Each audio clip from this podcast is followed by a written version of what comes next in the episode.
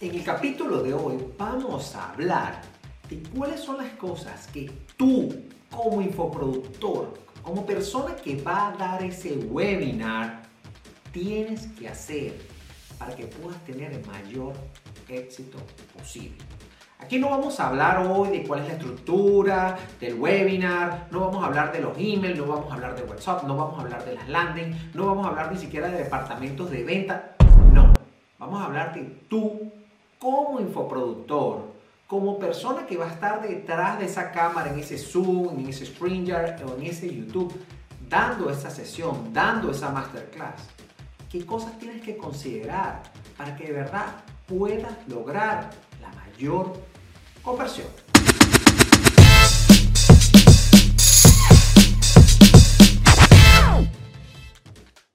Vamos a hablar en realidad de cinco cosas. Cinco, principalmente. Lo primero que tenemos que hacer es dejarnos guiar. Si tú contratas una agencia que es especialista en lanzamientos, que ya ha tenido varios lanzamientos de éxito, que tú has llegado por recomendaciones de personas de tu industria o mentores que tú compartes, hazle caso, escúchalos. ¿eh? Ellos ya han trabajado con diferentes nichos, diferentes industrias y se les han presentado cientos de problemas. Entonces, déjate guiar.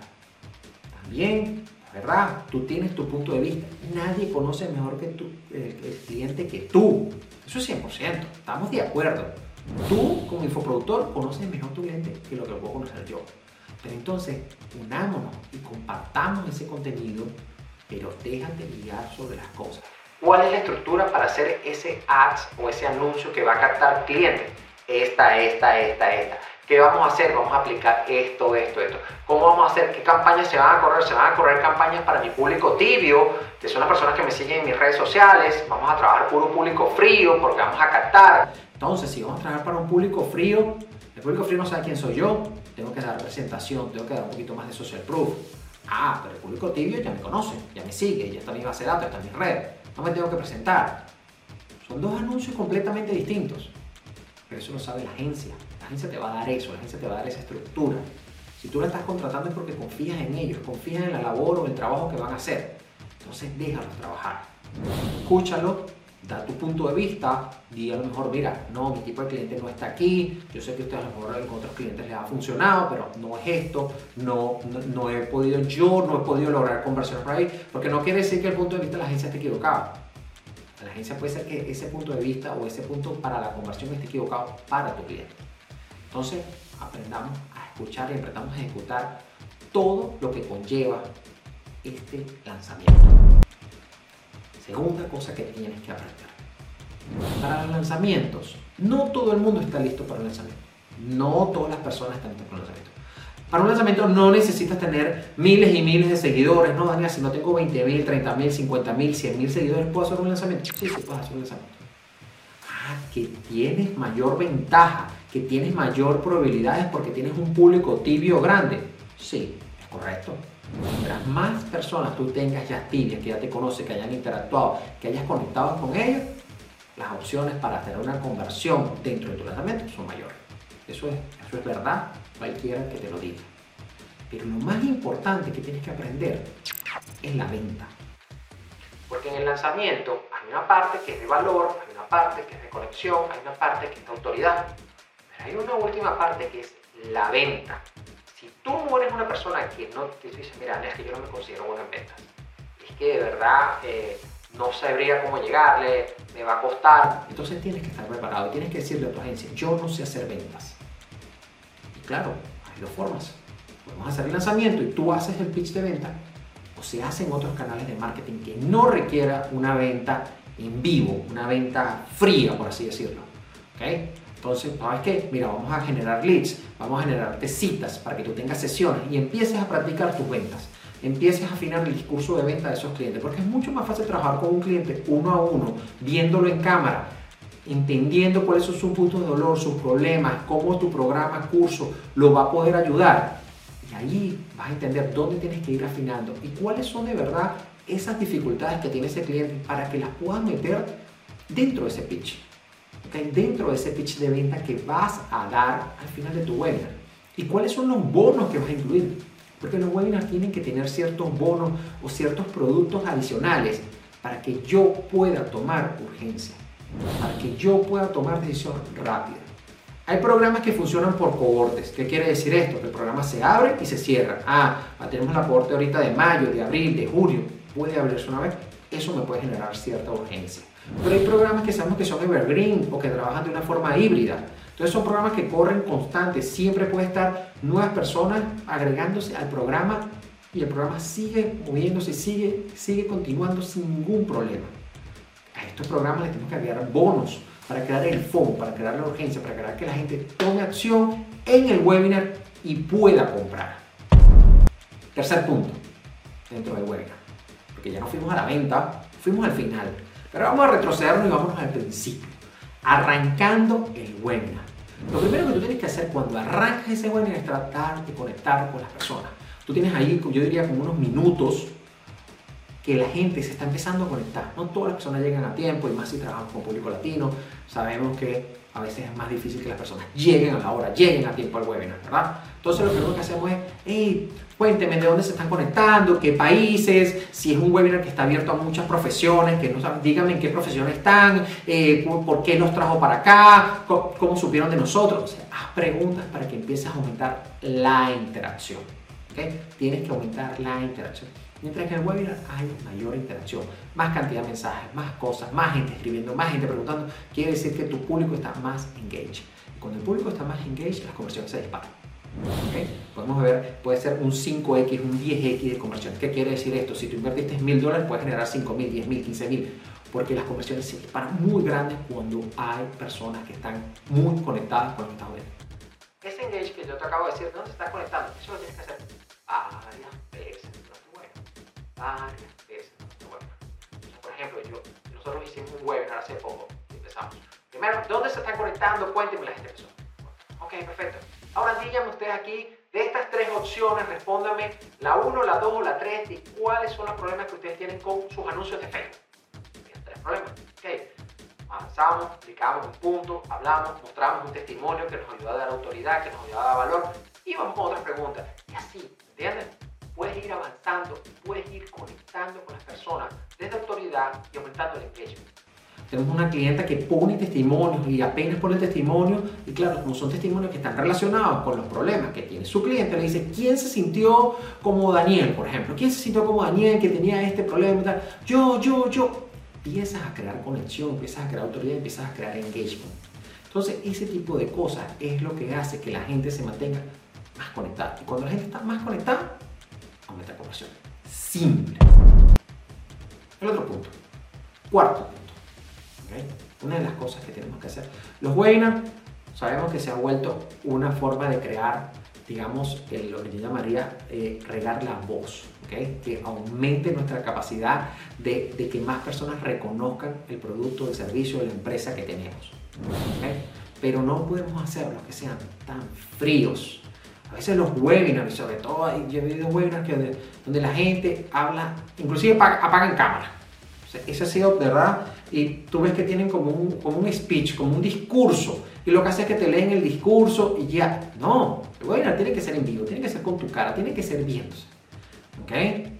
Entonces, la gente te tiene que sentir, y tienes que quitar a veces la presentación, y tienes que poner de tu full cámara, y tienes que hablar, y tienes que volver. O sea, imagínate como un video en las redes sociales. Si en el video no hay cortes, no hay engagement, no hay interacciones, no hay... Se hace aburrido. Si yo lo que estoy viendo es una presentación allí, me aburriste. Y si me aburriste, me perdiste. Y si me perdiste, no hay ventas. Entonces tiene que haber interacciones, tiene que haber entradas cortas, tiene que entrar diferentes imágenes, tiene que a lo mejor entrar ustedes fuerte en cámara, después cortarlo, después volverlo, porque eso me mantiene activo, me mantiene conectado. Eso es engagement. Pero ahora vamos a tener cercanía. En vez de hacer ese webinar frío, cercanía.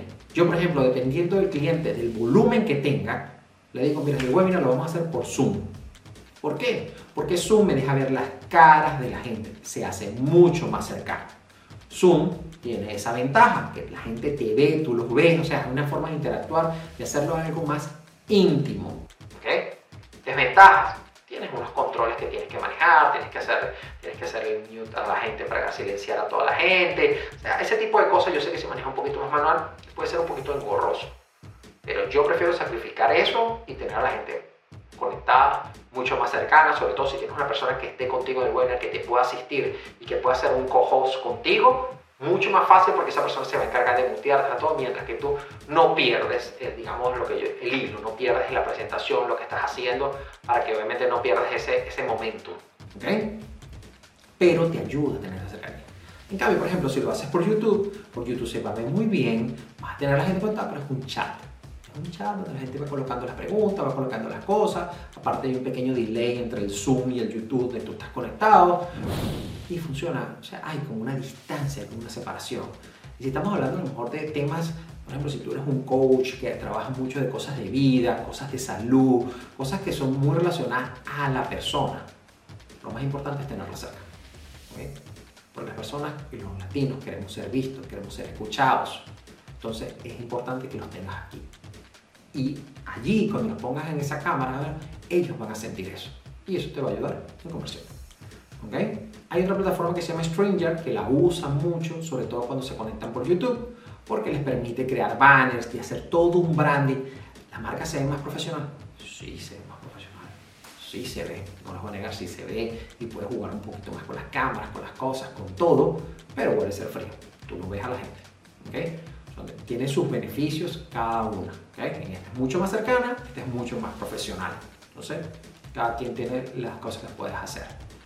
La única desventaja de Zoom, el Zoom normal, no el Zoom Webinar, porque el Zoom Webinar tiene planes pero son un poco costosos. Pero el Zoom Webinar, el Zoom normal, tú puedes pagar, el Zoom normal te permite 100 personas, pero tú puedes pagar un upgrade y tener hasta 1000 personas.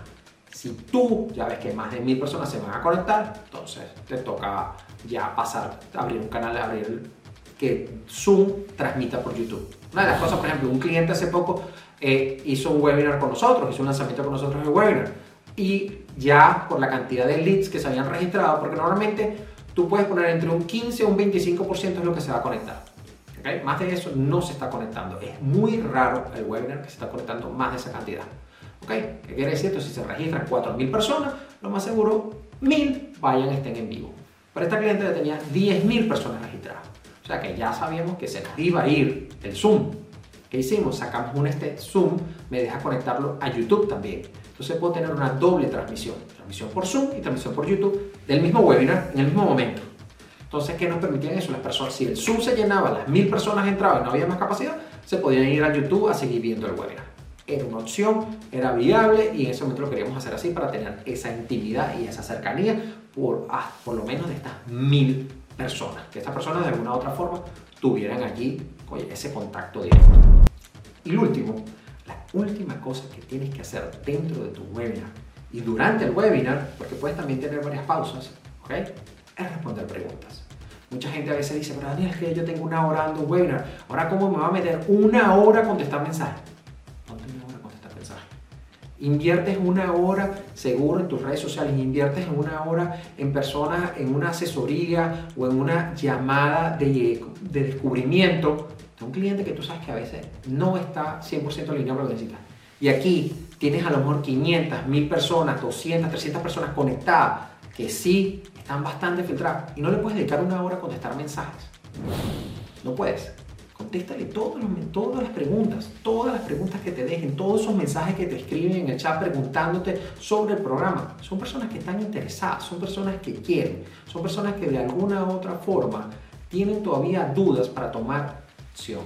Entonces, en lo que tú le empiezas a contestar, uno, aumenta tu autoridad. Pero cada respuesta que tú des, ellos se van a dar cuenta de tus conocimientos y de cómo tú abordas el problema. Y segundo, se van a sentir atendidos. Como les dije, los latinos buscamos sentirnos atendidos.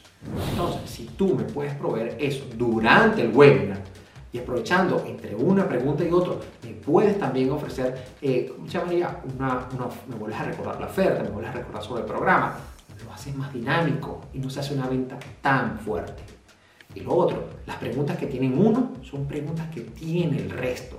A veces hay preguntas que te preguntan, ay, ¿cuáles son los horarios de la clase en vivo? Hay mucha gente que a lo mejor no, no sé, oye, ¿verdad? ¿Verdad que yo trabajo? ¿Cuál hora son? yo vivo en España, yo vivo en Portugal, yo vivo en Miami. O sea, son preguntas que la gente necesita responder. Lo más interesante, esas preguntas que la gente hace allí, tú después las puedes descargar para que tú crees contenido basado en esas preguntas. Porque quiere decir que esas son dudas que tiene tu potencial cliente. Y puedes aprovecharlas no solo en el webinar, en los webinars siguientes los puedes agregar como preguntas ya para que tú vayas contestándole y así ayudas a la venta. Y para las redes sociales, para crear ese contenido que esté conectado con tu cliente. Entonces, como viste, estas son las cinco cosas que debes hacer tú como infoproductor, como presentador, en ese webinar puedas maximizar las conversiones y escalar tu negocio.